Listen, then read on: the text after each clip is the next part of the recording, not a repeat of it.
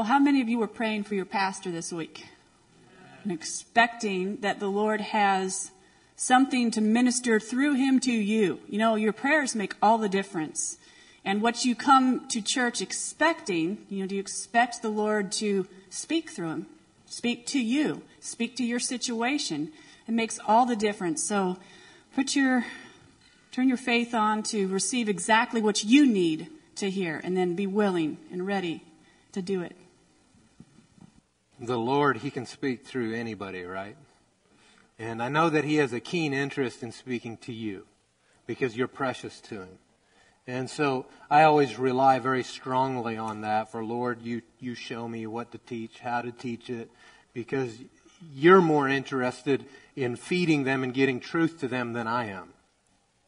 I mean, I want that for you too, but, you know, I know that the Lord is more interested and invested in that than I am. And so I put my faith and confidence in Him that He'll speak to me or through me in that way to you. You know, Jesus was, was probably the most anointed teacher. I think we'd probably all agree that he was, he was the most anointed of teachers. Yet people sat in his ministry and walked away and went, that guy's crazy. That guy doesn't know what he's talking about. He's twisting it. He's this, he's that. And so it wasn't how anointed or unanointed Jesus was. It had to do with their hearing and in their ears and what was going on in their heart. And so what, what Jen said to you about, you know, praying and expecting, look to the Lord to be your teacher. And in spite of all of my hu- humanity, all of, of my shortcomings, that you can still learn something from it. You know, that's the thing about, about teachers and pastors is we're specially anointed to teach and to explain things, but we're not especially any more anointed than you are to live it. Right? And so we need to do the same thing that you have to do is apply it and live it in our life and, and walk it out that way. So together, we are going step by step, step by step, higher and higher, further and further, from faith to faith, from glory to glory. And if we'll just put our confidence to the Lord, we're going to continue to see an increase of that in, in each other's lives. Amen? All right, there was your pre mini sermon. How are you guys doing? Ready to look to the Lord as teacher, as instructor, and allow Him to illuminate things for you? I want to, tonight is going to be a bit of encouragement, um, a bit of exhortation Maybe for some it'll be correction, I don't know. Uh, but what I do know is that the subject that I want to bring to you tonight, I've brought before, but I also know that it's one of the more important subjects that we talk about here. Because everything else is based out of this subject tonight. And if we get this wrong tonight, everything else that we do starts out wrong. And when you start out wrong, it's hard to end up right unless you bring major correction, right? Somewhere you have to figure out where did we go wrong. I remember it was back in about 2010, I believe it was. We were living in Colorado. It was before we moved here, and, and our two boys, wave at everybody, they're outside playing, right? And they come running into the house. Now, they're like, I don't know, five and, and three, I think, at the time, something like that. And it was, it was hot. It was like in the spring, and it was warm, and they're outside playing, and it was the first day that they began to sweat. Now, earlier, it was either that week or the previous week, we'd been eating ice cream, and the ice cream had, was melting and running and dripping. And, and so they're outside playing and they're sweating, and they begin to have sweat trickling down their faces and heads. And suddenly the door bursts open, they come running into the house, and they're like, Daddy, Daddy, we're melting! because they thought ice cream melts, we're dripping, we must be melting. And of course, I laughed and I said, No, you're not. And I explained, I gave them some truth. Because, see, when you have the, the wrong information, it's hard to make the right decision, to make a wise decision. And so tonight, we're going to be talking about loving truth. Do you love truth? More than you love your version of it. Because all of us have a version of it. Me, you, all of us. We all see things from our perspective, from our collective of experiences, and we look at the Word and we do our best job at understanding here's what the Word is saying, and we rely on the Lord to show us things. But you know, the Lord is limited by you and I. much of the time we limit what he's able to reveal to us because we already have it set in our mind that it's a certain way. And when we've already decided that it's this way, the Lord, the gentleman that he is, will usually just allow you to go ahead and think that. Unless you're willing to examine that way. Say, Lord, you know, if I'm stuck in something, I pray this a lot. Lord, if I if I'm believing wrongly about something, please show me because I don't want to be stuck in that. I don't want to be stuck in my biases. I want to be stuck in your bias. Right? And I believe that's all of our hearts here tonight. I believe that's where we all want to go. Yet there are times that we miss it. I mean, I could tell you stories of times you've missed it and stories of times I've missed it. Right? Because we thought that, man, we really had it right. And later we are like, yeah, that wasn't quite right, was it? And so part of that is going to be you and I being humble and saying, Lord, teach me. Be willing to hear another's viewpoint on something, another's understanding of an issue, and um, allow the Lord to speak and minister truth to you. And when it comes to understanding word, I'll just say this before we go any further. You can, you can turn in your Bibles to 2 Timothy chapter 3. That way you're ready to go when I am. You know, proper hermeneutics, and you say, well, what's hermeneutics? It's how you rightly divide the Word of God, how you properly understand Scripture.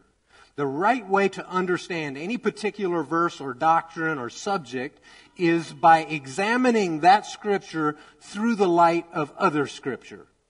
And this is how that we keep ourselves correct. We allow the Lord to speak to us because what He has given us, the Word of truth, is accurate. Sure, I'm not talking about the, the, all the different English translations. There's mistakes in translation. There's not any mistakes in God's intention and what God said. All right? And so sometimes they come out with translations that are better. Sometimes they come out with ones that are like not so good.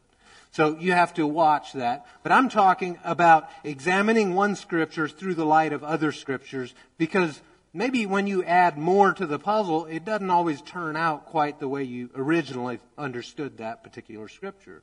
And so we have to do this when it comes to, you know, the baptism of the Holy Spirit, when it comes to the gifts of the Holy Spirit, when it comes to tongues or praying in tongues and all these different things that we do, when it comes to believing in healing, when it comes to all the things that often set us apart from mainstream Christianity today in the United States, we have to look at these things and say, well, is what I am believing actually accurate? Is it correct? Or is it just a version of what's right? You know, when you put on colored sunglasses, everything looks that color. You can put on pink sunglasses and everything has a pink hue. Even the green colors, even the blue colors have this pink hue to them. And so you're seeing things from your perspective. And what we want to do is rightly divide the Word of God when you come to a verse that you don't understand, read the verse in front of it, read the verse that comes after it. A lot of times that will clear up confusion right there. And if that still didn't do it, back up a few more verses. Read the whole chapter, read it in context, read the whole book. Right? Understand what he's saying rather than just pulling a verse out by itself and then twisting it into some sort of doctrine that is just problems. And so in 2 Timothy, Let's look here in, in chapter 3 of verse 1. But know this difficult times, or that, that word difficult means fierce, perilous, violent, dangerous, harsh. Like, ooh, glory. So difficult times will come in the last days. For people will be lovers of self. Lovers of self, putting themselves above others. If it serves me, then I'm willing to take from you, willing to rat you out, willing to. I mean, you look back uh, back into the Soviet era and into the, the, World War II back during the Nazi regime. You see this happening, like I know there's all these stories in history of people that would would rat out their neighbors that they're Jews or or all these crazy things in order to bring benefit to themselves, right? And so if you just look in 2020, well, we saw that kind of stuff going on as well, too. It was astounding. Yet, we shouldn't be surprised at it. It says, for people will be lovers of self, lovers of money. So that means serving self, serving money. See, that one there comes, comes really close home to us as believers. Do you make your decisions based on money or do you make them based on here's what the Lord's showing me or telling me? Are your decisions based on where the best deal is? I know, it's like we can have a healing line for stepped on toes afterwards. But this, this steps on toes because, you know, if you make your decisions based on what the cheapest thing is on the menu, there, there is wisdom in being wise in how you spend your money. That's not what I'm saying. But if your deciding factor is price, you are serving price rather than something else. So examine that. Let's love truth. Let, us begin to take a fresh perspective and say, Lord, what should I order from the menu? He might tell you to order that thing you don't normally order because the other stuff will make you sick. Right? So be sensitive and follow the Lord. Sometimes you'll be surprised because the Lord will just tell you, well, what would you like? Well, I'd like this cheap item over here. Okay, get that. It's not so difficult to hear from the Lord as we a lot of times make it out to be.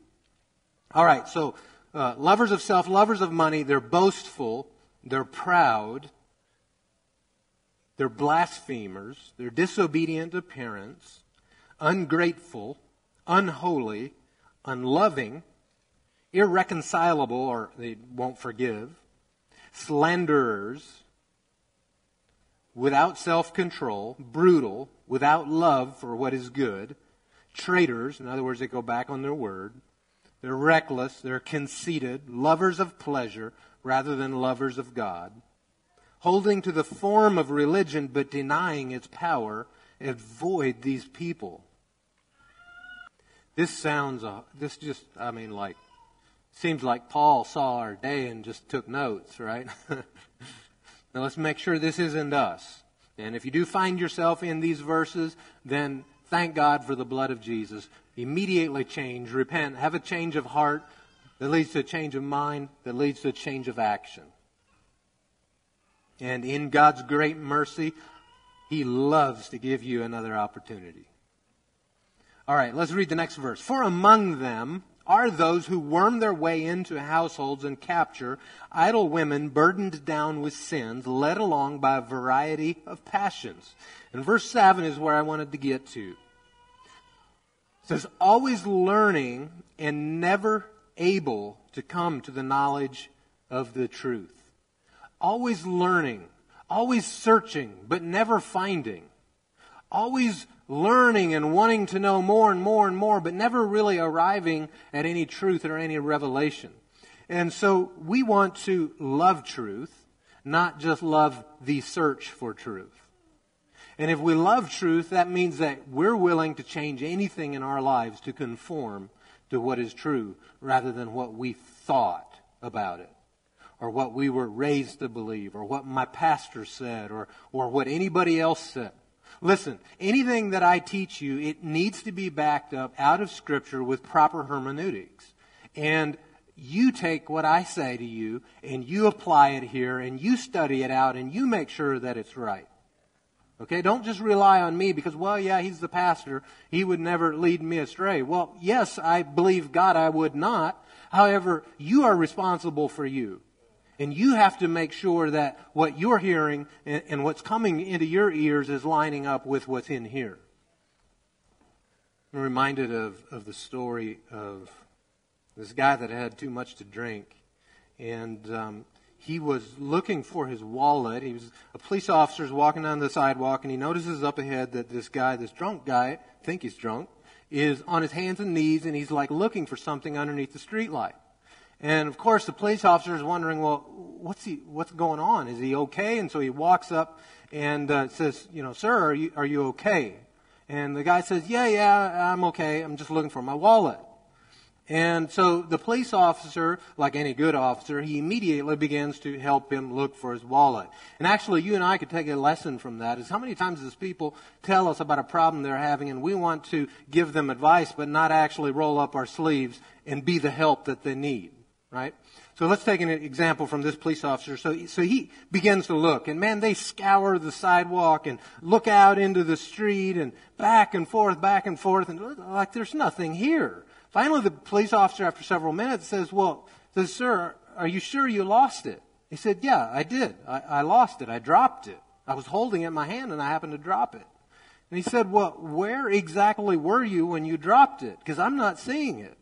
And he points up the street to a dark alley and he said, I was walking down that dark alley. And perplexed, the police officer looks at him and said, Well, why aren't we up there looking in the alley instead of here? And he says, Well, the light here is so much better.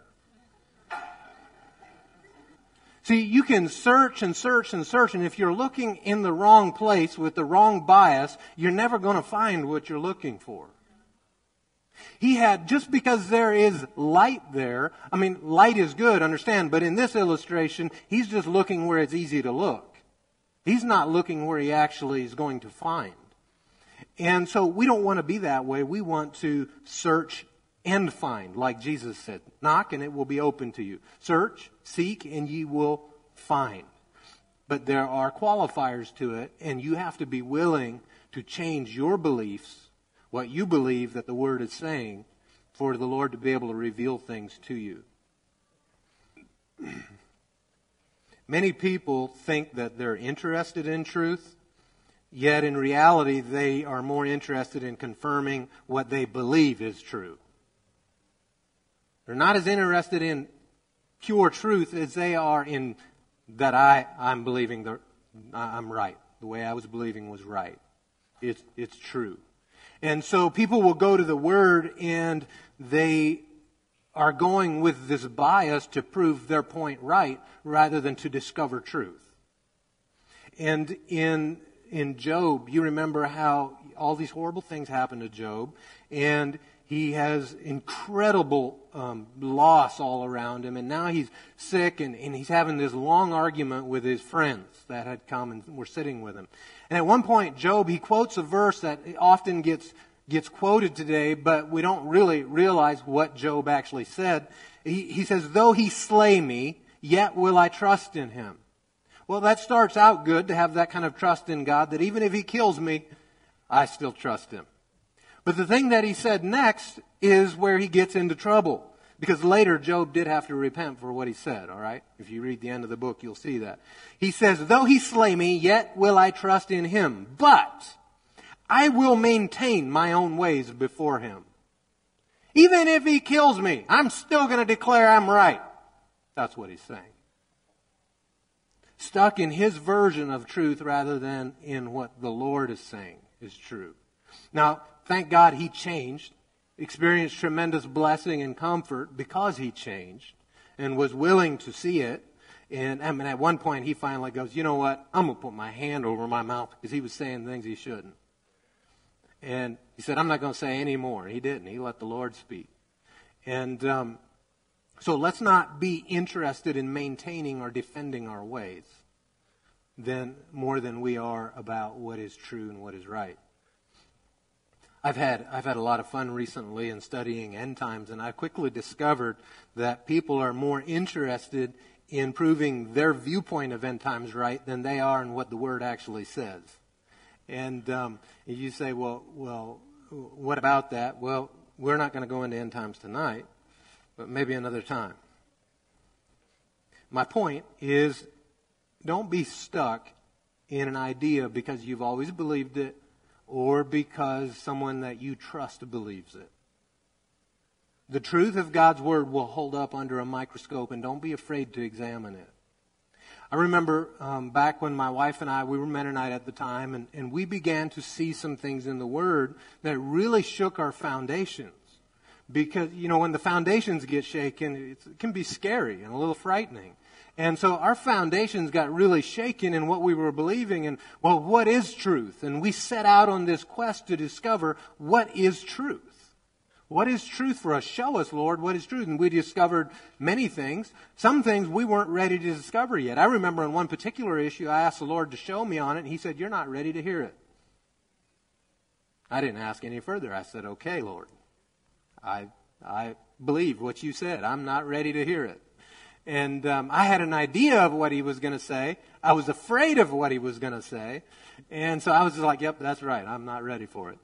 And um, as it turned out later, when I went back about six months later and asked again, he did show me truth. This, and, and I was ready for it. And it wasn't what I was afraid he was going to say. But sometimes he knows It, it was actually the complete opposite direction of what I was afraid he was going to say.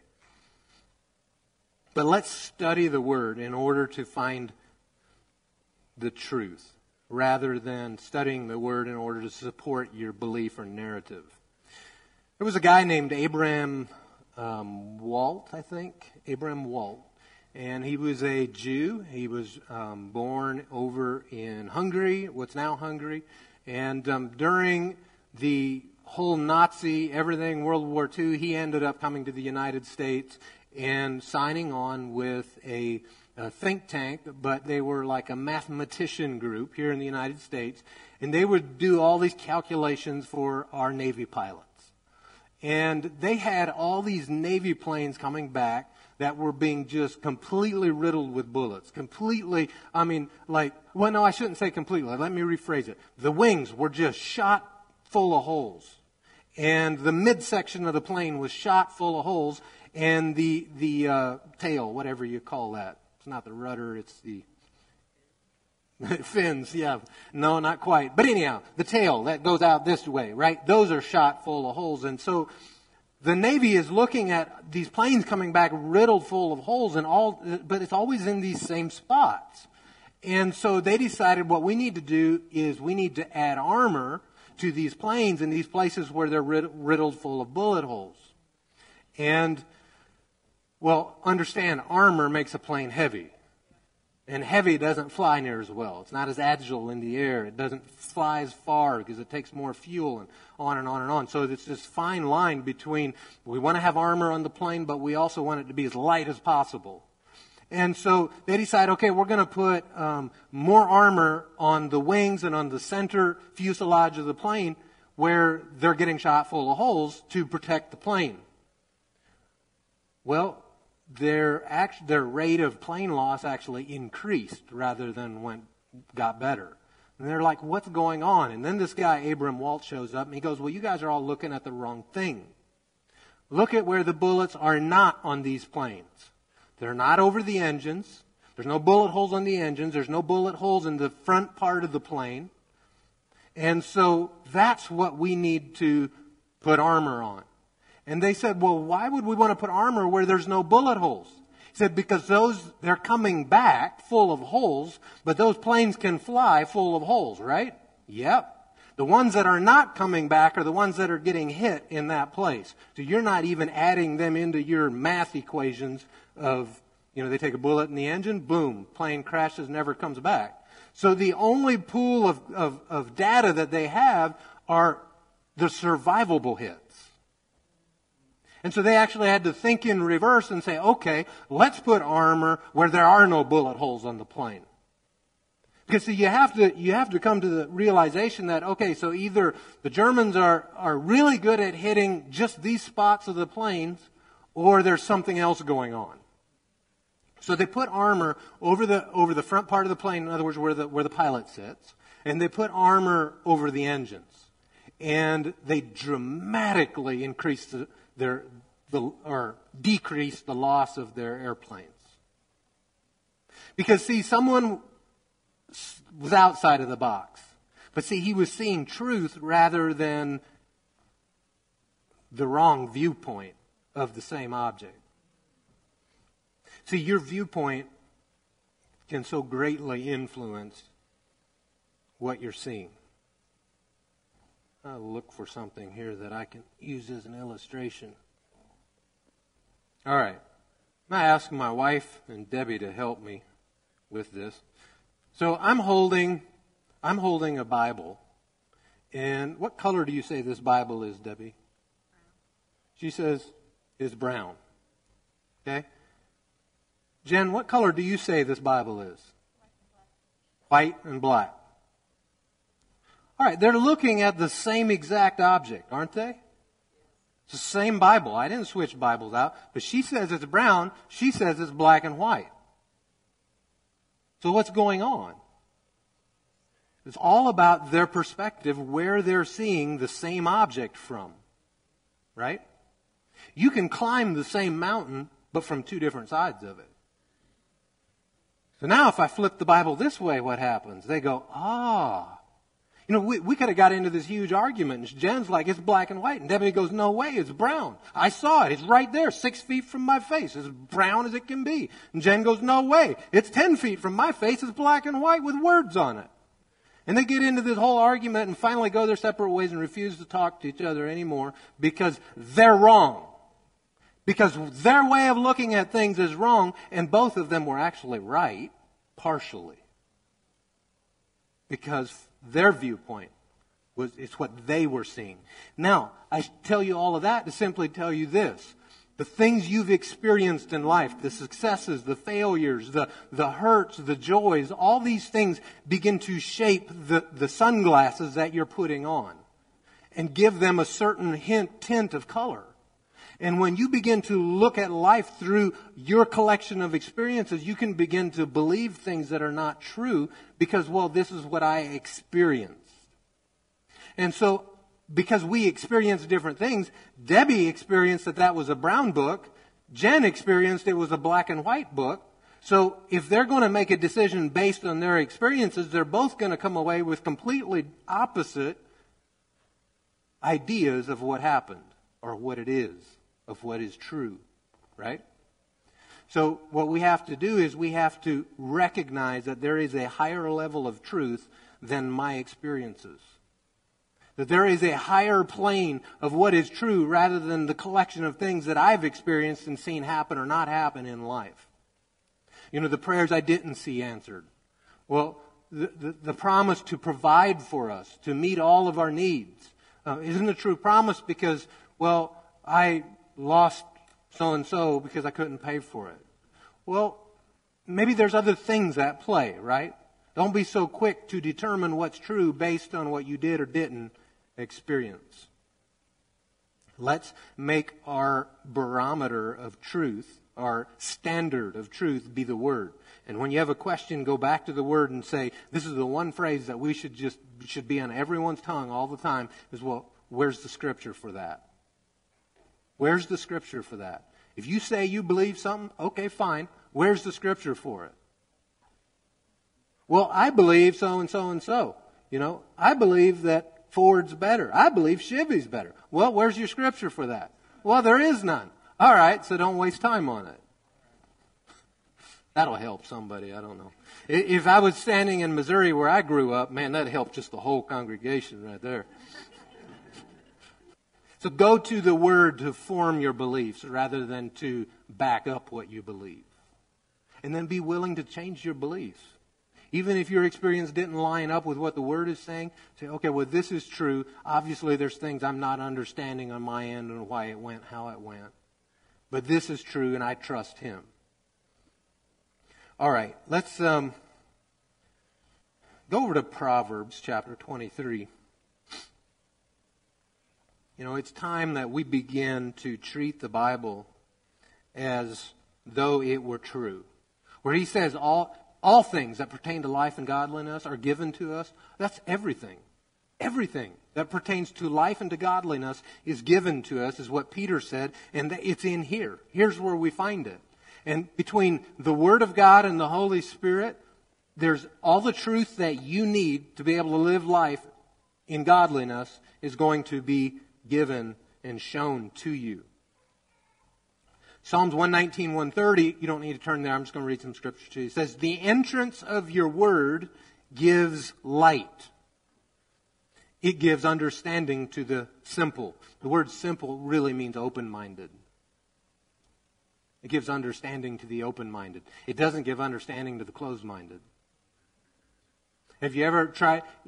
You, you've had a discussion, a debate, an argument with somebody, and you were right, and they were like blind, they just couldn't see it. right? If they're closed minded about it and aren't willing to examine, is it true or is it not true? So you got to be open minded. You can be open minded to the wrong thing. All right? There's a lot of emphasis in the humanistic teachings of being open minded. And, and being open minded to truth is great. Being willing to examine what I believe about something is great. But just being open to anything is not great. Because the devil comes right along and wants to feed you lies and you don't want to listen to those. In 1 Samuel 2:30, this is where he was talking about the pro- uh, prophet.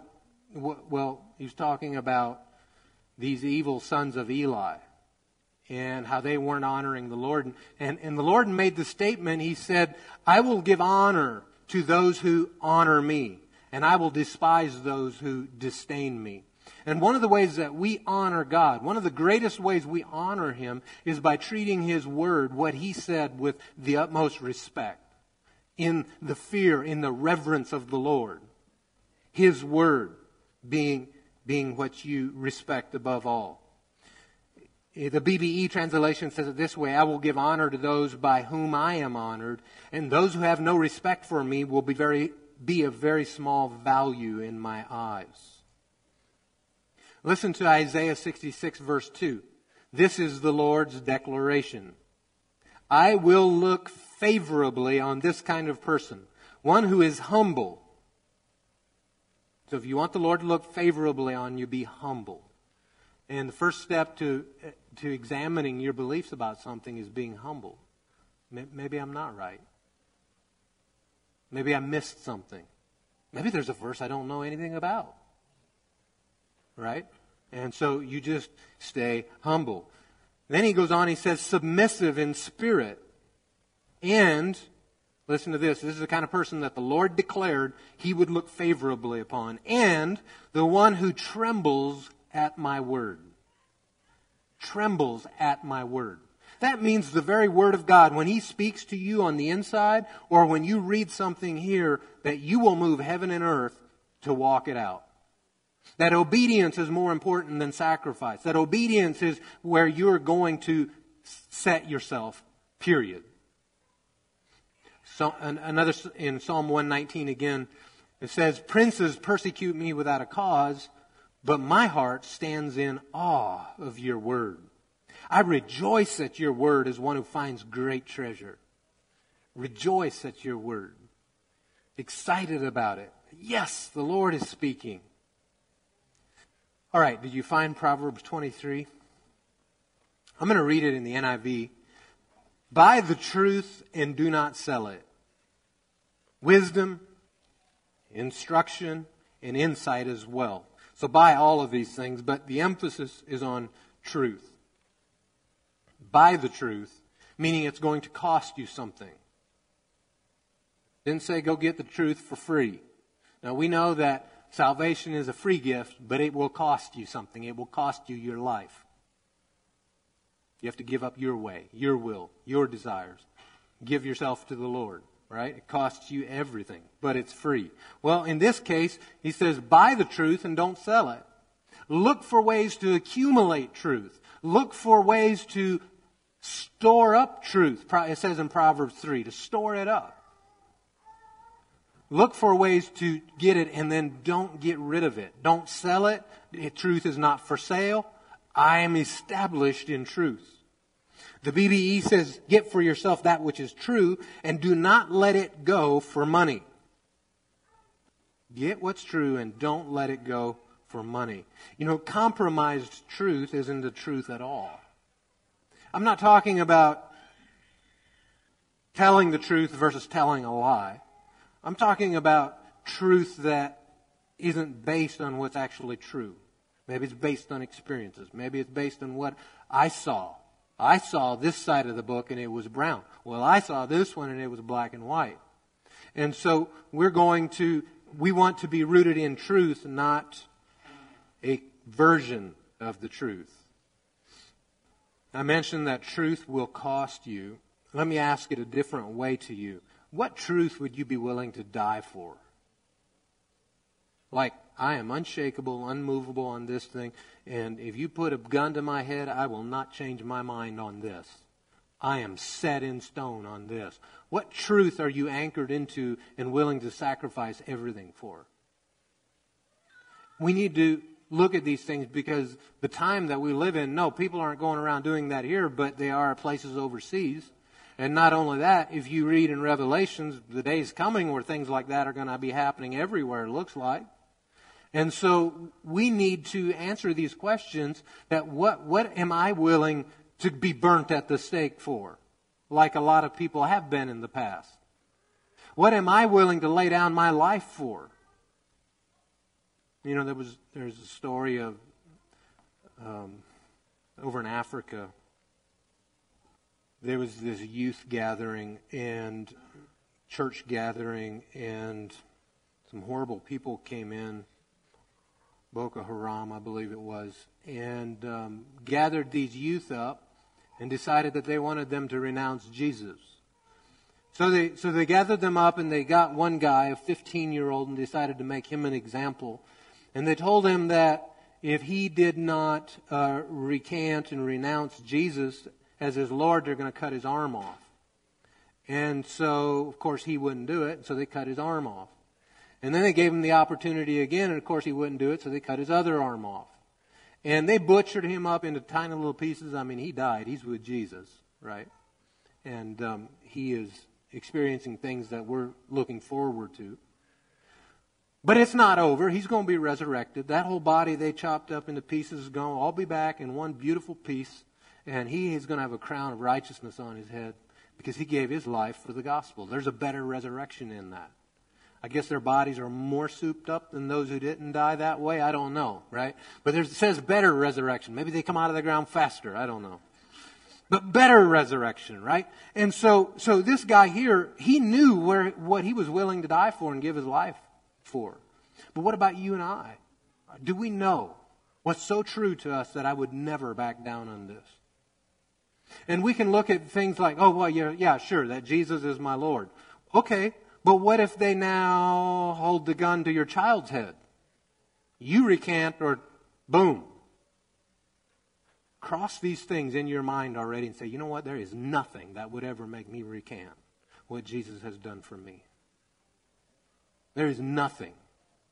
And we have to, you know, in those moments, if you would ever find yourself in a place like that, obviously believe for deliverance believe for rescue, believe for angelic help to boom, show up. I mean, that was an angel that showed up and man just smote 200,000 army because someone prayed to the Lord.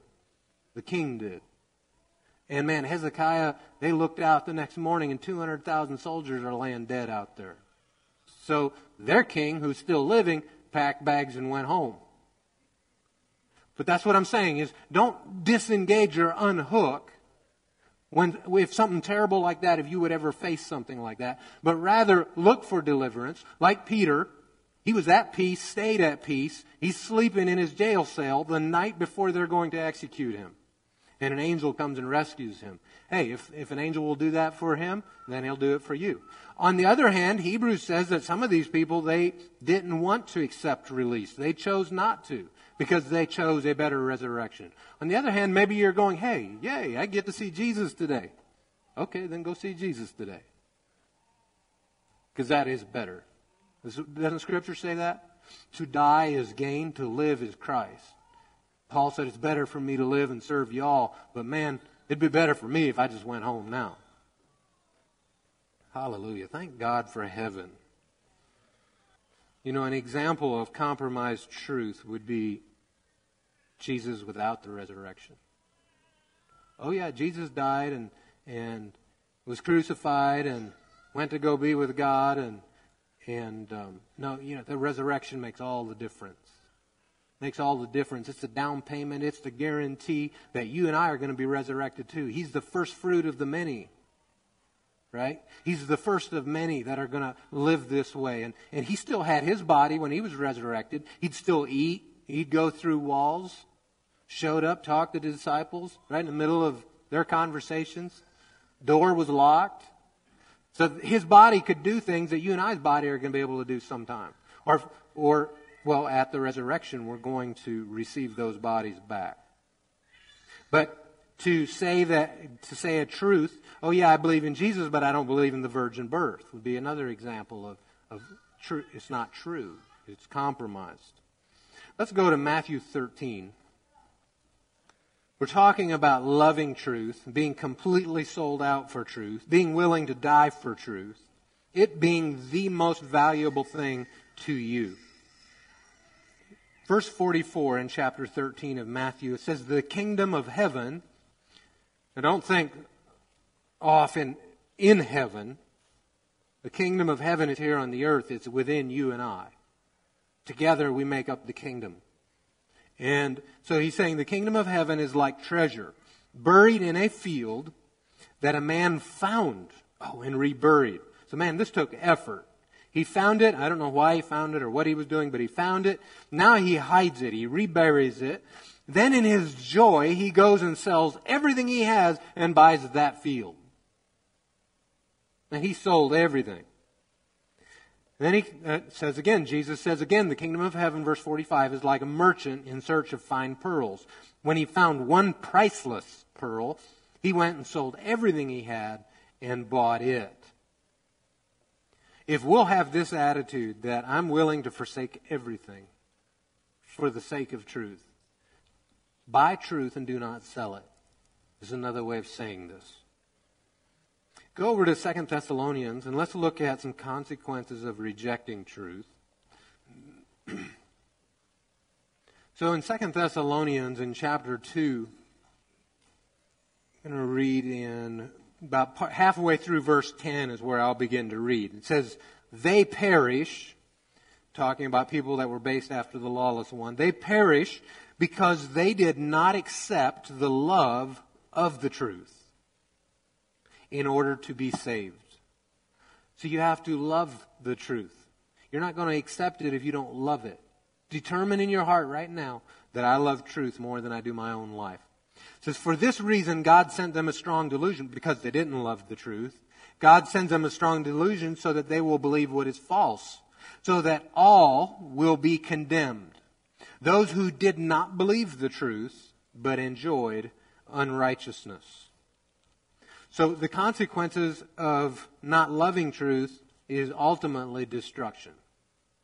Not loving the truth is being given over to believe lies, believe what's not true. And when you believe a lie, you think you're completely right. Recently, we had that whole series about being a doer of the word, right? And you're self deceived when you know about word, but you're not actually doing it and living it. And so we don't want to be self deceived or be given over to believe a lie. The, uh, listen to this script. Well, in, in 2 Timothy 4, it says this. It says, they will turn, it was talking about people that had the itching in their ears to always hear more and to always learn. It says, they will turn away from hearing the truth and will turn aside to myths. Wives' fables, I think, is what the King James calls it. They're going to turn aside to conspiracy theories, turn aside to lies, things that aren't true. But you know, the light is better over here. It's easier to look here. I feel like I'm finding more here. And so they turn aside to that which is easier rather than sometimes it's the hard truth. right? However, the good news is that if you live by the truth, what will it do for you? It'll set you free. You will know it. If you dwell in, if you, Jesus said, if you continue in my word, the word is the truth. Jesus is the word. If you continue in my word, then you will know the word and the truth, know the truth, and the truth will set you free. But it doesn't mean that it's always easy in the beginning. But thank God his yoke is easy. His burden is light. Remember that scripture in Hosea 6 4 where it says, My people are destroyed for lack of knowledge? But the next line explains that it wasn't that they didn't have opportunity of knowledge, it says they rejected the knowledge. My people are destroyed for lack of knowledge because they have rejected knowledge, it says.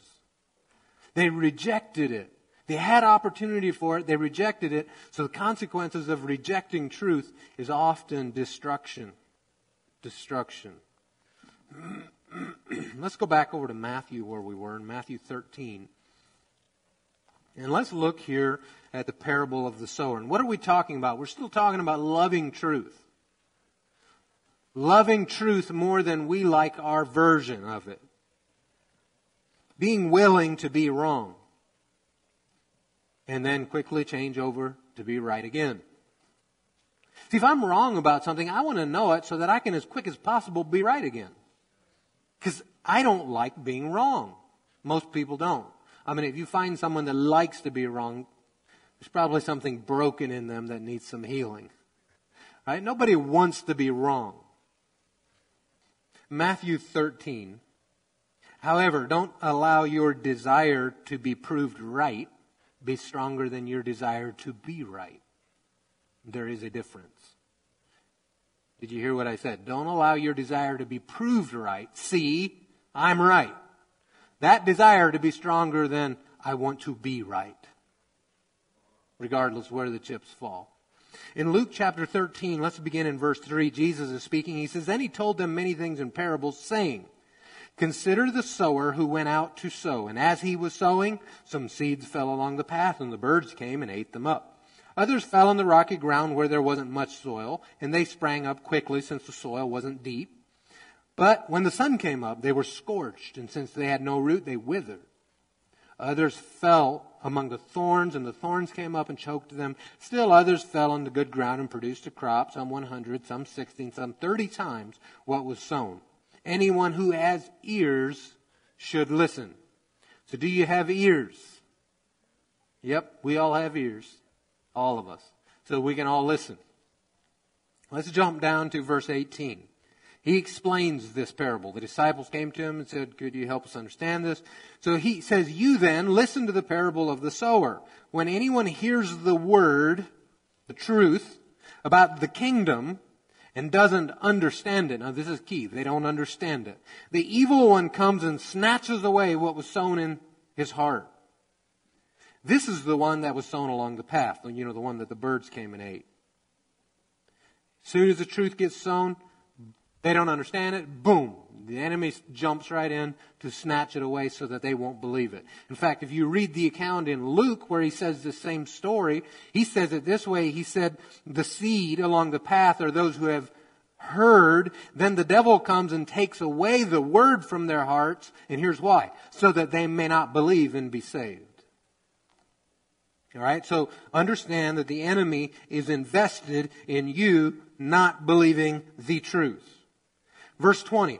And the one, one sown on rocky ground. This is the one who hears the word and immediately receives it with joy. This is good, isn't it? Isn't this how we should receive truth? Immediately receive it and with joy.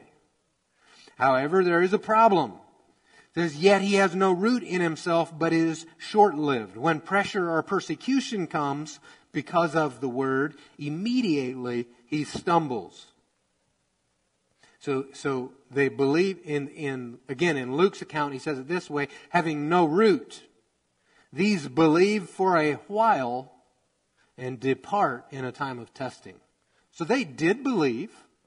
They had faith. They were in joy at discovering this truth, and they got a hold of it. And yet, when the pressure came, when the testing came, when the trials came, in particular because of the word, is what Matthew said. Pre- pressure or persecution comes because of the word. Well, the devil will bring that to you to try to discredit the word to you. Word that you've latched onto and said, I believe this. And he immediately comes to try to destroy your confidence in that. And when the pressure gets applied, if you'll yield, then you wind up withered, having no root. Well, if we are the branches, He is the vine, the root is all the way down to the Father, right? Well, what happens if we have no root? You wither, you die. You do not survive. Let's go on to the next one. Again, keep all of this in mind of loving truth, loving the Word. All right, verse 22. Now the one sown among the thorns. This is the one who hears the word. Good job. But the worries of this age and the seductions of wealth choke the word, and it becomes unfruitful.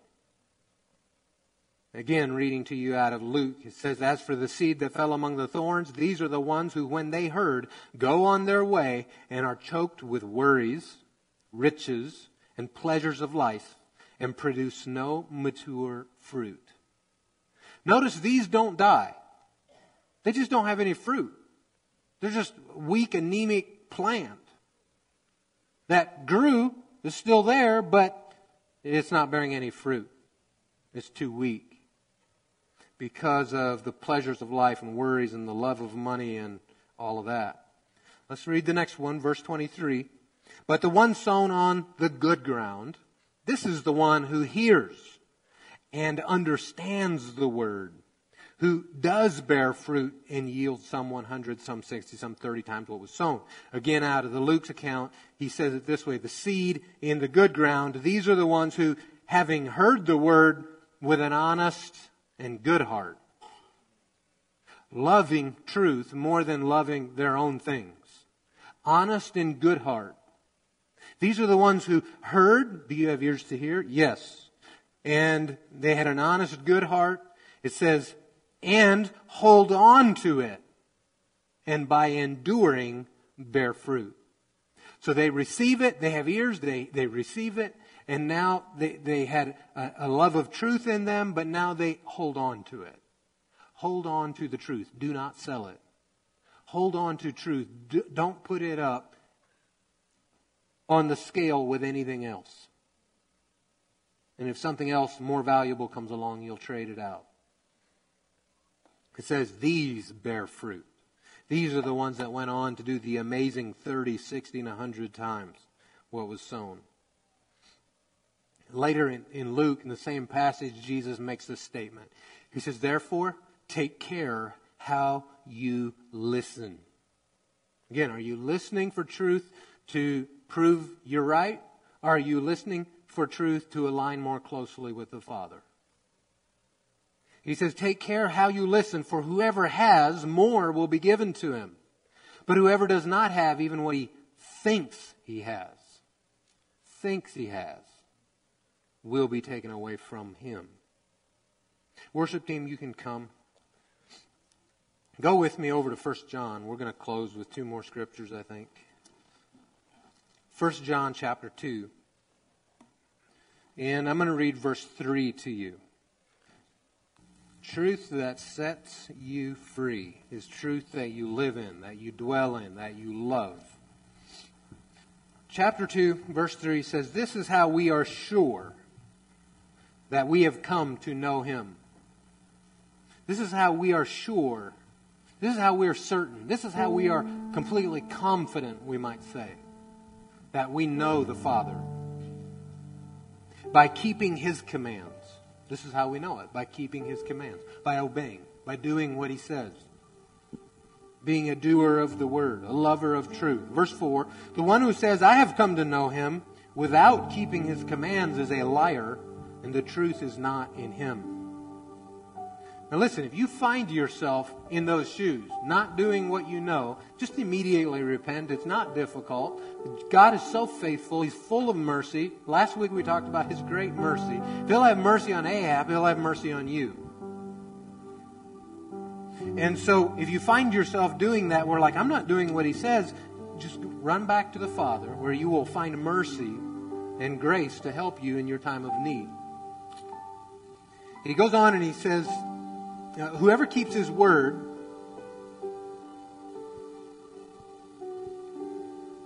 whoever keeps his word, whoever does his word, whoever guards his word, whoever values his word, you might say, truly in him the love of God is perfected or is completed. The love of God is completed. This is how we know we are in Him. The one who says he remains in Him should, again, actions, walk just as He walked. Be like Him. Behave like Him. Now you can go over to Philippians chapter 4.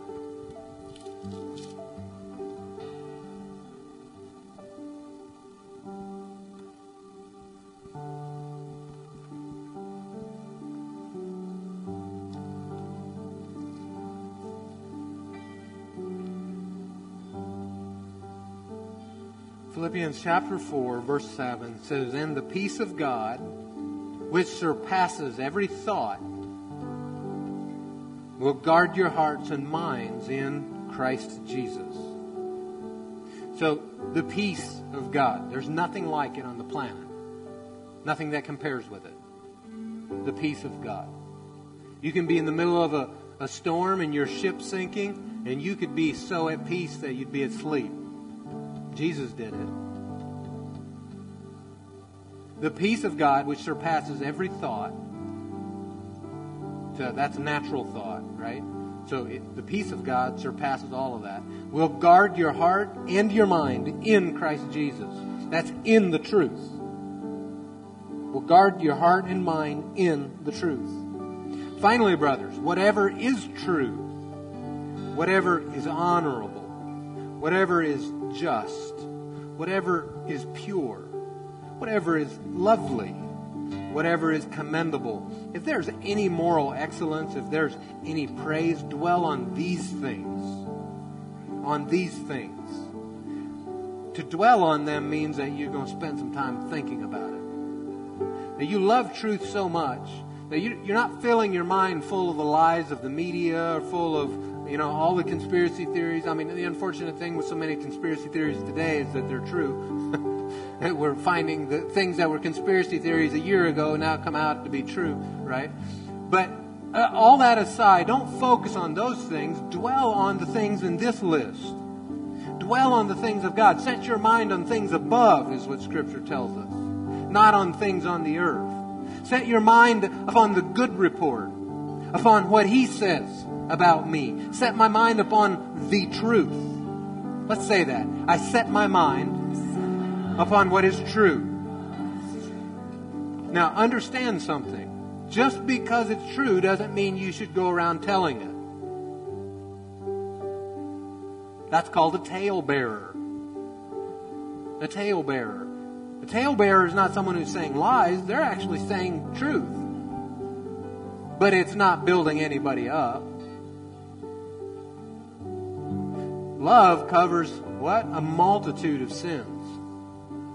Love is looking to benefit someone, not hurt them. Right? So just because it's factual, let's say it that way, just because it's factual doesn't mean you should say it. But truth with a capital T always needs said. The truth, Jesus. Whatever's true, whatever's honorable, just, pure, lovely, commendable, true, moral excellence. If there's any praise in it, dwell, think on these things.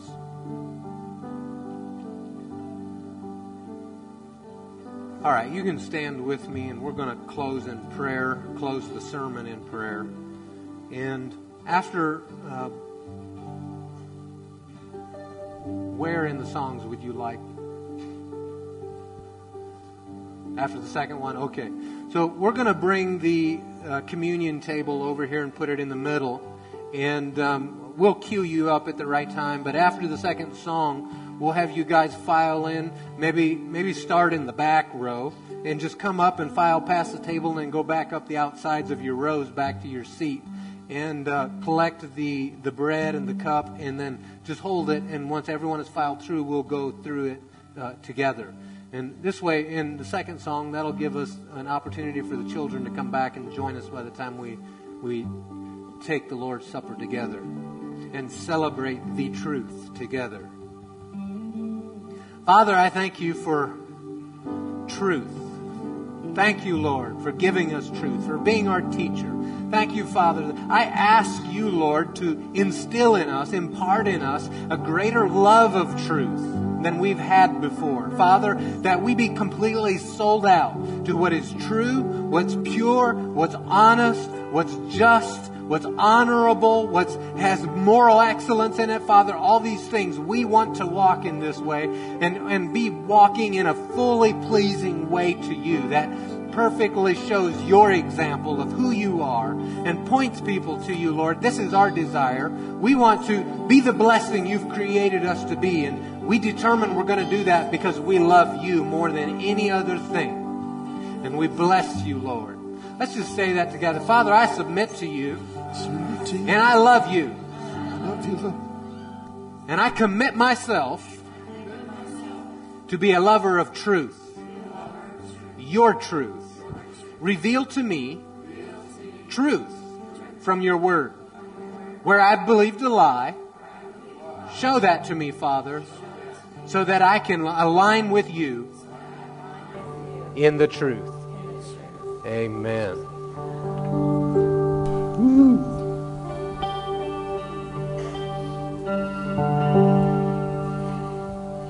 Let's go ahead and you can begin filing through and, and uh, let's start in the back, come up the center aisle and go up both sides. And while you're going through and, and picking that up, I'm going to just talk to you a little bit about what the Lord's table means to us. You know, the Lord's table is a fulfillment. It reminds us of the fulfillment that Christ fulfilled the law.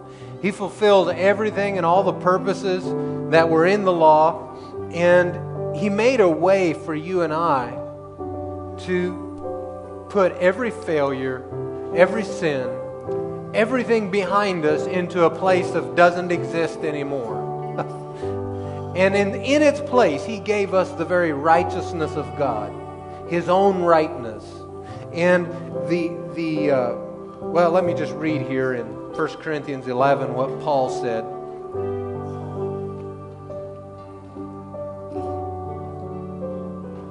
It says, When you come together in one place, it is not. Re- I'm sorry, I started a little early. Let's jump down here a little bit later. It says, For I received from the Lord, so by divine revelation, Paul got this. He says, What I also passed on to you on the night when he was betrayed. The Lord Jesus took the bread and get a, get, get a grip of this. He took it, knowing what it meant, and he broke it and he thanked God for it. He thanked God knowing that he is bringing you into the family of God if you will say yes. He said, He gave thanks, he broke it, and he said, This is my body which is broken for you. Do this in remembrance of me. If you need healing in your body tonight, I know many of you here have already experienced this. I know my wife and I have. She, she had a healing in her body that was a medical impossibility that we received when we took the bread and she said, I take this for my healing. You know, the word says, by his stripes, by his wounds, we are healed. So take it in faith for that. And then he went on and he says, in the same way, he also took the cup after supper and said, This cup is the new covenant, the new covenant, the new covenant in my blood. This cup means that you, there's a covenant with you, that His blood redeems you, has bought you. You now belong fully, completely, 100% to the Father. The law and the prophets were all fulfilled in Jesus. Then he made this statement. He said, Do this, which we're doing tonight. As often as you drink it, in remembrance of me. For as often as you eat this bread and drink the cup, you proclaim the Lord's death until he comes. So when you eat the bread, what you're proclaiming is, I believe Jesus' body was crucified for me. That he took stripes and those wounds for me. When you drink the cup, you're saying, I believe his blood was shed to wash me clean to cleanse me from all iniquity, to make me part of the family of God.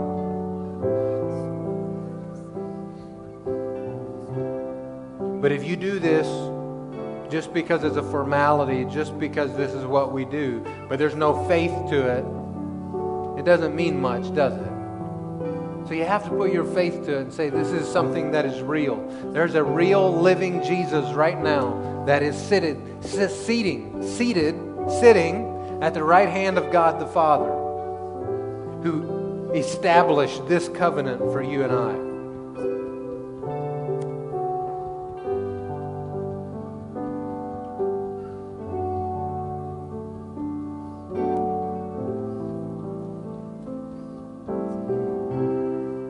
I like to take the bread and I like to just break it.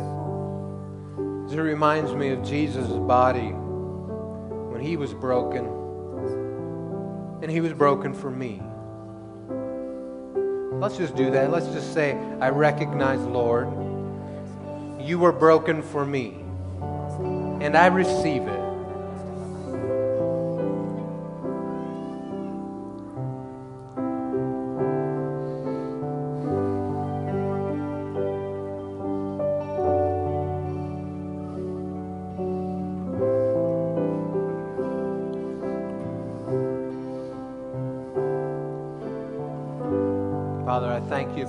Promises to us. Thank you that by your wounds we are healed. And just call everybody here healed in Jesus' name. There be any sickness in you, I command this sickness to go. And Lord, I, I give your healing life to them in Jesus' name. What you provided, we receive gratefully and gladly. And the cup, the covenant that cleanses us from all sin, that gives us the new DNA, His DNA. Thank you,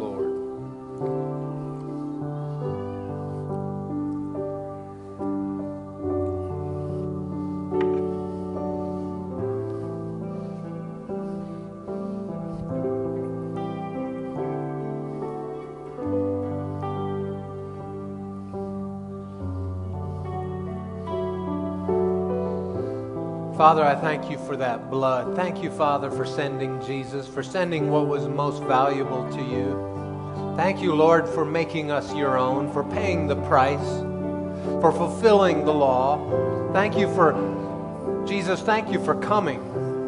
Thank you for laying down your life because you loved the Father so much. Father, we bless you, we exalt you, and we just present ourselves to you as your saints, as your church, to do your will, to walk out your kingdom as you see fit.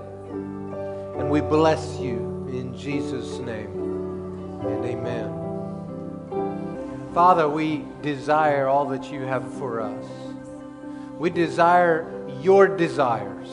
Lord, cause your desires to become ours. Cause your thoughts to become ours. Put your desires into our heart, we're asking you, Lord. That we might accurately walk and that we might accurately be your representative here in this earth. I thank you, Father, for bringing us truth tonight. I thank you, Lord, that as we go from this place, that by your Spirit you overshadow every person. Father, that the angels you've assigned to each one would completely fulfill Psalms 91 and all the other promises that you've already established and put in place. Lord, thank you that you've given to us the name that's above every name. Thank you that you've given to us Jesus and that you call us son and daughter. And we bless you for it. Father, we know that you hear us. You said where two or three are gathered, that you'd be there in the midst of them. So, Father, we, we reverence your presence. We honor you. We bless you.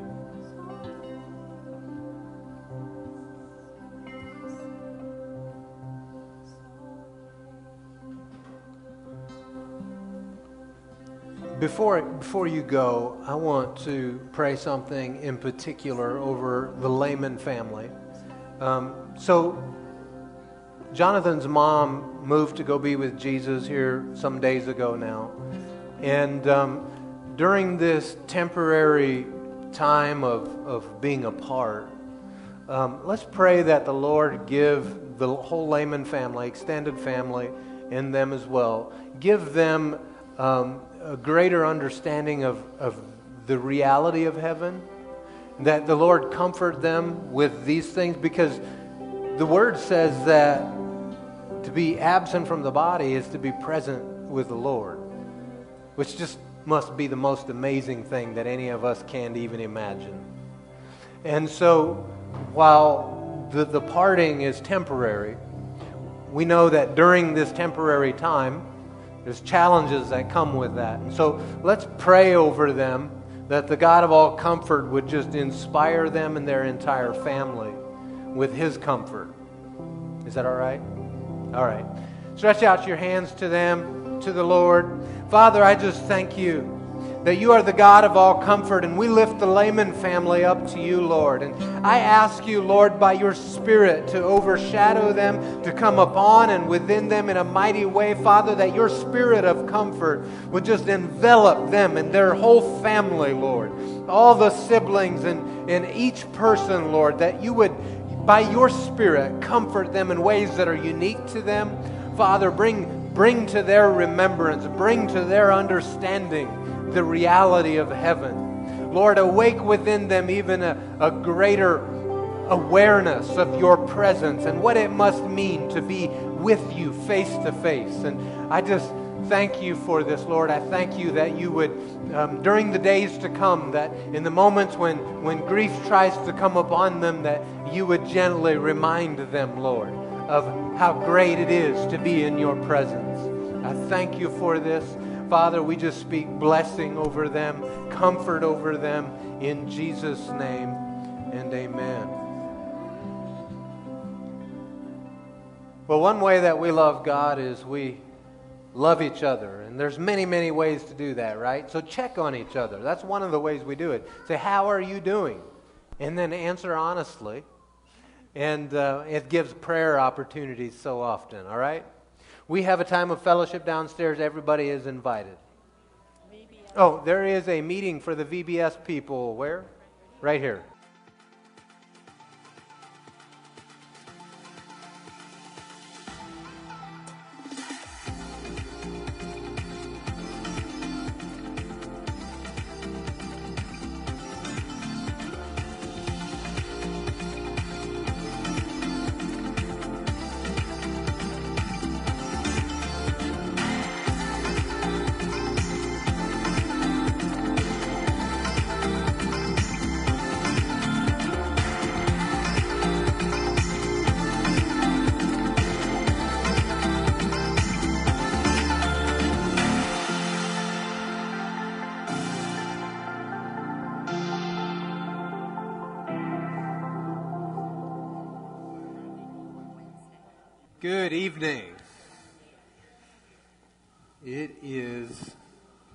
Best of days.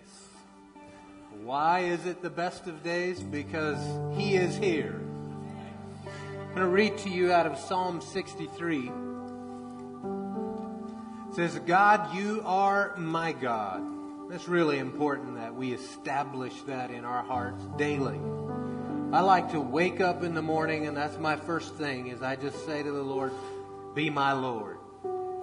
I submit myself to you today, Lord. Fill me full of your spirit. And just make that my first confession of every morning. So, God, acknowledge him. You're my God. Then he says, I eagerly seek you. Do you eagerly seek him? He says, My soul thirsts for you. My flesh longs for you in a land that is dry, desolate, and without water. So I gaze on you in the sanctuary to see your strength and your glory. My lips will praise you. That word praise, or, or some translations say glorify, that word means to address in a loud tone. My lips will address him in a loud tone, all right? So if you're new here with us tonight, you're going to hear some loudness going on. He goes on and says, because your faithful love is better than life, I will bless you as long as I live. And this word bless means to kneel in worship. Bless him as you kneel in worship. So it's totally acceptable for you to be on your knees or for you to be standing up dancing or on your face in the floor or stand on your chair. I don't care. Just don't injure anybody else, all right?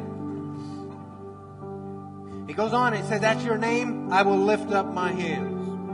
You see people in here lifting up their hands. The Psalms are full. The Word is full. Even in the New Testament, there's many instructions to lift up holy hands unto the Lord. So why do we lift our hands up? Well, because one is a sign of surrender. Two is it's, a, it's also a sign of worship, worshiping the Lord.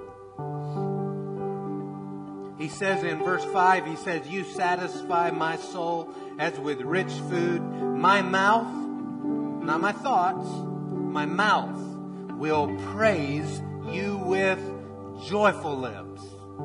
Joyful lips. This word joyful lips, this is how they translated it.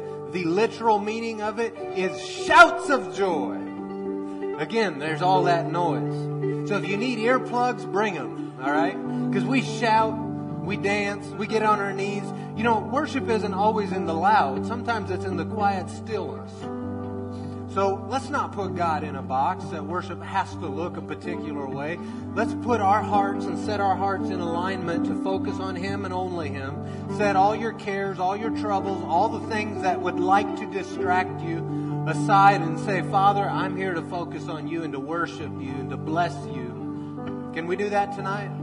All right, stand with me and let's do that.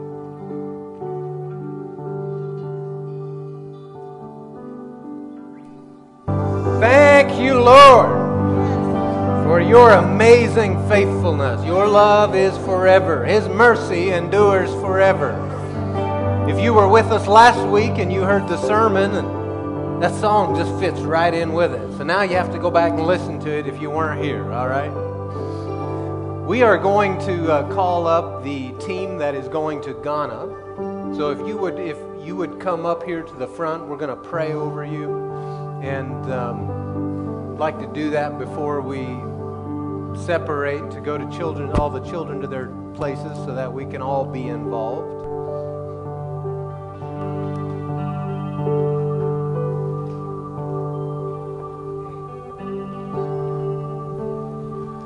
Troy, give us um, in a paragraph or three. what are you guys going to do? And um, when do you leave? When do you come home? Sure.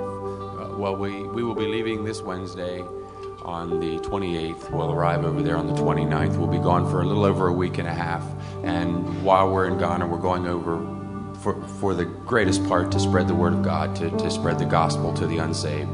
Uh, we're, we're going over to uh, form discipleship situations so that we can see more people coming to the Lord, not just through us, but through others who have come to Him. Uh, we'll be going over there for a medical mission as well, so we'll have a clinic that travels from town to town, village to village, and providing any free medical care that people might need. And we'll have a, a prayer tent and a Bible school and oh, so many other things. So we're going over there to spread the love of Jesus wherever we go. Amen. Awesome. Well, we are going to believe God for not only provision but safety. You know, those are things we just expect from Him because He promised that if, if I'm your God, I'll do these things for you. And so we're going to put our faith to that. But even more than that, we're going to put our faith to them speaking, their words finding absolutely the right target in the people they're going to talk to. Ask, we're going to ask the Lord for, for signs and wonders and miracles and for Him to stretch out His hand and confirm His word as they preach it and as they demonstrate it. And so that when they come back, they'll be able to tell us about the glory of God in Ghana. Can we agree to that? All right, let's pray. Father, I thank you that your great faithfulness is from eternity to eternity. And Lord, that you watch over your word to perform it. And so I just lift up this team as they go to Ghana, and I lift, we lift the nation of Ghana up to you, Lord. I ask you, Father, to prepare the hearts of the men, women, and children that are going to be ministered to. Father, by your Spirit, begin to instill and prepare them to hear the words of truth, the good news of the gospel. Father, I ask you to stretch out your hand to perform signs and wonders, to confirm your word as they preach it. I ask you to do special things with healing and special miracles, Lord, that people would see Jesus, that they would see you for who you are, the good Father, the Father of, of amazing faithful character that you are. Lord, I ask too that you provide the safety that you've promised over this team as they go, that on their on their journey there, on their journey back, and while they're there, Lord, that your angels would be with them and accompany them, and that you would give them favor as they travel and, and give them everything that they need to be able to accomplish your purposes at this time in Ghana. And Lord, thank you too for the finances Thank you, Lord, that you meet every need. Lord, they're taking off of work, Father. They're investing into your will, to your purposes, to your plans. So, Father, bring this back to them in a mighty way. Bless them abundantly. Cause them to be able to see a direct connection between your blessing and their obedience. I thank you for it. In Jesus' name, and amen. Okay, you may be seated. Thank you. Also, that was so much fun. Let's do it again. Except this time, um, let's bring up our VBS teachers, those that are going to be teaching or helping. Or maybe there's so many of you, maybe we just need you to stand up where you're at. Kelly, you come stand in proxy for the, in, in front of everyone. But if you're going to be involved in the VBS, in teaching, or as a helper, um, just stand up and we're going to pray over this coming week. We have all kinds of kids coming in here, um, and, and we're going to ask the Lord to do amazing things in our kids. Did you have anything you wanted to say or add or? Um, I think this will be announced, but we're going to have a quick VBS meeting after um, the service, immediately following in the cafe, just so we can go over some things. And also, I just encourage you, um, whether you're here serving or whether you're um, not, that you would be in prayer this week, that um, the Lord would have his way in the hearts of all the children coming, and that those that are supposed to be here would be here. So. Yes, that's great. All right, let's pray. Father, I thank you that your eye is open to see all and that nothing is hidden from your sight. And so, Father, every child that is in this place, that's coming to this place this coming week, wherever they may be right now, Father, I just ask you to prepare these children's hearts to see truth, to hear it, and to understand it. Father, I ask that you would give our teachers, our helpers, our instructors the words that they need, the ability to clearly articulate and explain the amazing good news of Jesus. And Father, I ask you too for, for your miracles, for you to confirm your word as it's preached to these little ones, and that even gifts and callings that you've already assigned to these little ones would be stirred and woken up in them in the name of Jesus. And I thank you for it. I thank you, Father, for safety over every child, safety over these grounds. Thank you, Lord, for your ministering spirits that already are with us and will remain with us in protection in Jesus' name. And amen. All right, well, and on that note, we can release the children to Children's Church. Oh, but we are going to be holding the preschool, preschoolers in service tonight because we are short on staff. So if uh, you see that as a problem, then uh, next week you know where to sign up to make so that the preschoolers can go to their class. And while the children are going, is uh, and the teachers are going, let's just take a minute, turn to someone, say hello to someone, introduce yourself.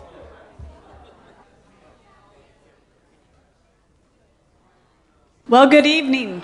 Wow. we got my mic turned up really good there. Good evening, everyone. How y'all doing? Everyone's good? Well, we'd like to welcome anyone that's here for the very first time. If you're here for the first time, can you raise your hand so we can recognize you? Give you a hand clap? No one's here for the first time. All right. Well, does anyone need a cash envelope for your giving? We're going to prepare to return the tithe to the Lord this evening. If you're giving by check, you can make it out to CWI. If you're giving by credit card, please fill out all of the blanks. And I've asked Alan Erickson to come up and share with us on tithe or offering, whatever the Lord's put on his heart. Um, Alan has moved in recently. Many of you know him, but he moved recently from Illinois. So, um, Alan, why don't you come and then pray over the offering and. Good evening, everyone. Wow, that is loud. And I have a voice that carries, so I probably don't even need this. I may hold it down here. Uh, it was really interesting. It's how many of you know God knows what He's doing? And every time it happens, it just makes me kind of chuckle because there are a lot of weeks where I go, Well, there's something in there I'd love to share with somebody. And yesterday, Jen shoots me a text and she goes, Is there anything on your heart that you'd like to share about the tithes and offerings?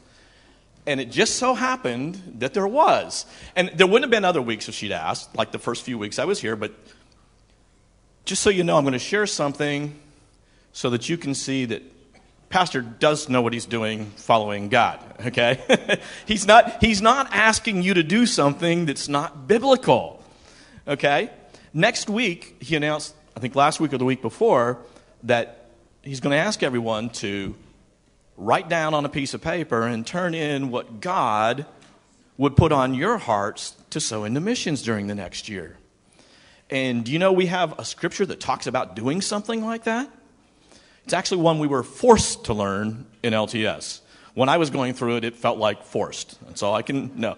Now I'm grateful, and I love all the verses that are in there, but it just felt like work, okay? But when he shared last week, he was sharing some things. He says, Does anyone else have something to share about, you know, giving and offerings? And I shared a verse, the next verse after the two that I'm going to share here. And it really wasn't the part where we're doing the giving, it's God's response. And I so like that. So we're going to share the whole thing. It's 2 Corinthians chapter 9, verses 6 through 8. And so many of you, if you've gone through LTS, you know the first two verses for sure. You should go back and look at the third because that's the fun part. Now, the first two are good too, but the third is really fun because that's what God does when you do what he asks you to do in the first part. So 2 Corinthians chapter 9 verses 6 through 8 says this, "But he who sows sparingly will also reap sparingly, and he who sows bountifully will also reap bountifully. So let each one give as he what? purposes in his heart, not grudgingly or of necessity, for God loves a cheerful giver. I'm going to pause there and then go on to verse 8. That's the point that I wanted to make. He's asked us to write down this number. So I'm encouraging each of you, because this is what God has had me do throughout the week and will be through the next week, is to have something settled in my heart. In other words, spend time with God. Just don't show up here next week and say, oh, we got to write down a number. See, part of this being able to be cheerful, a cheerful giver, do you notice where that comes? It comes after it being settled in your heart.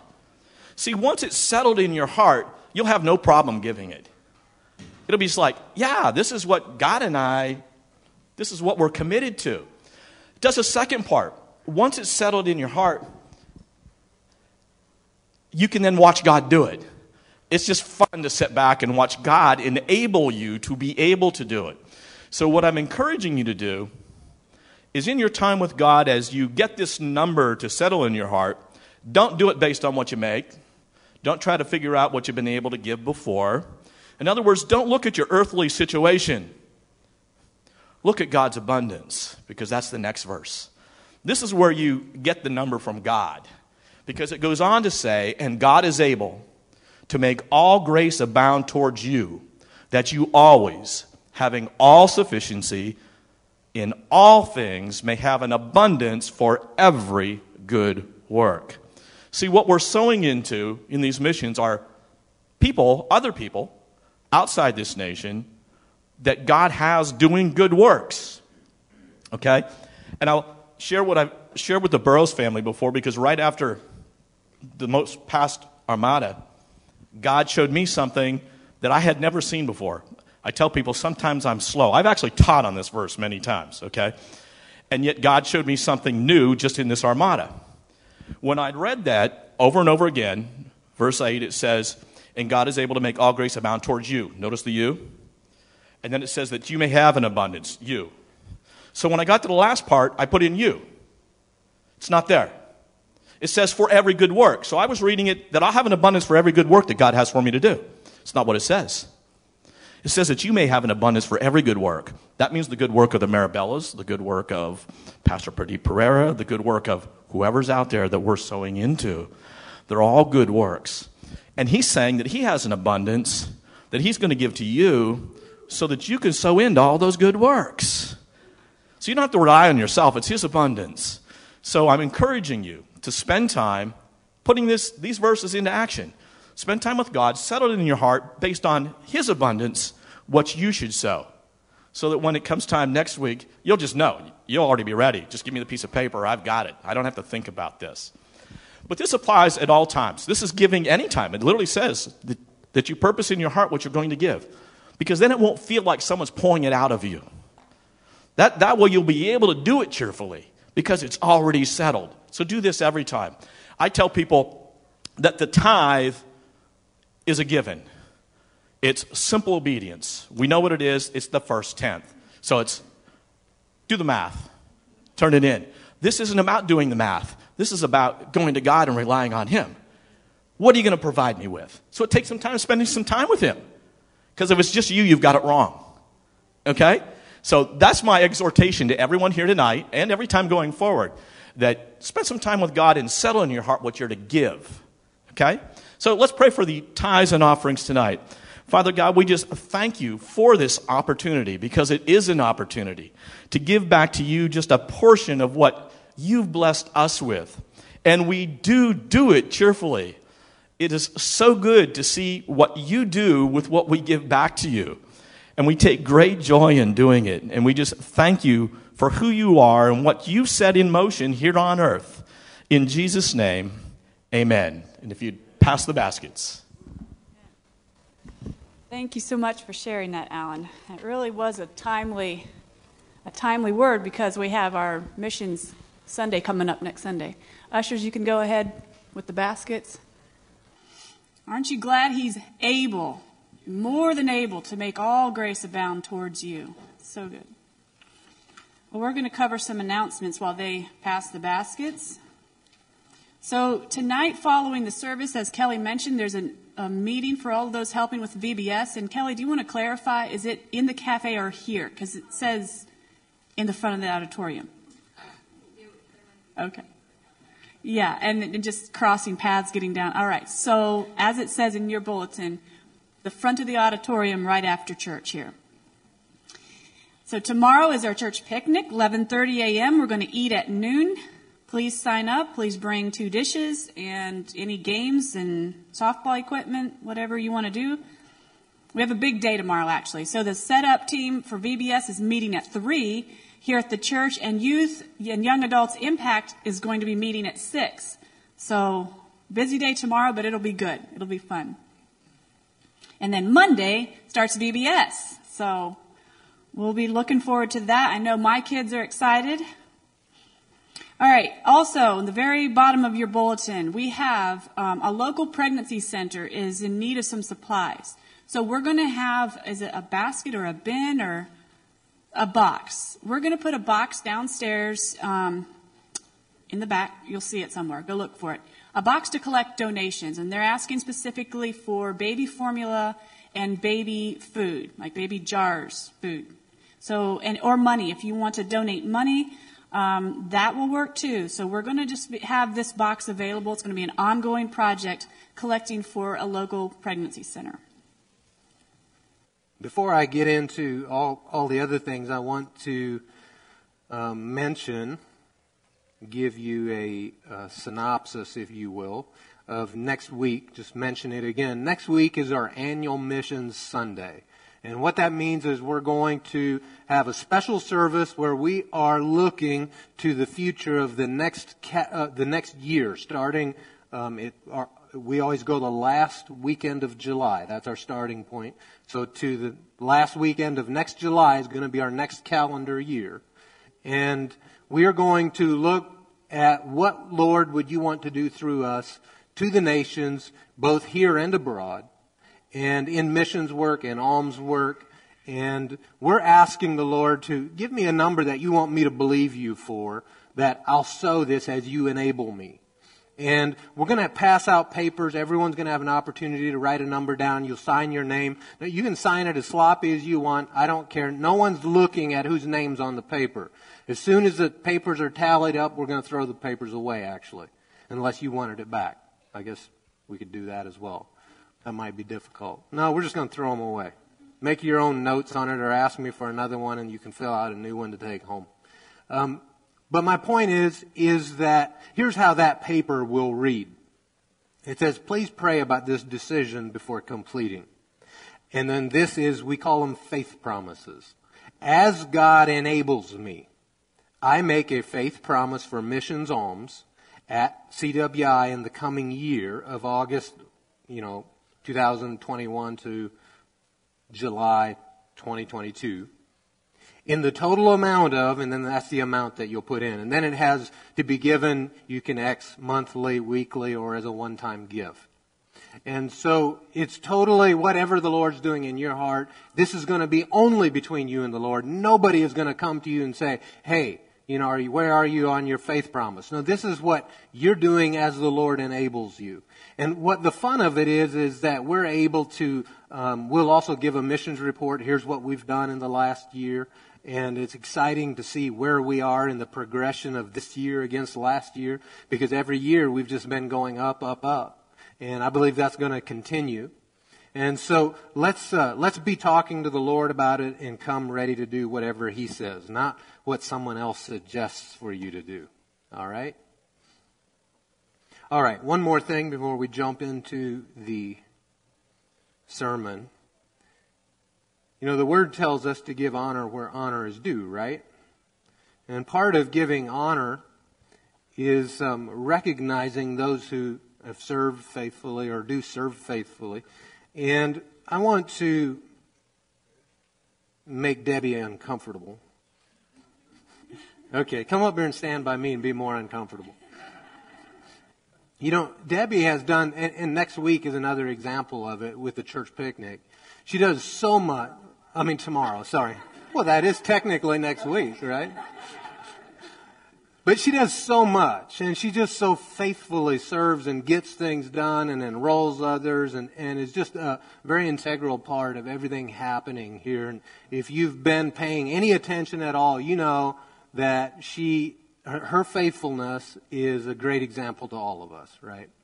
And um, we have a small gift for you as appreciation that we want you to have, and thank you for all that you do. we love you. You may be. Well, good.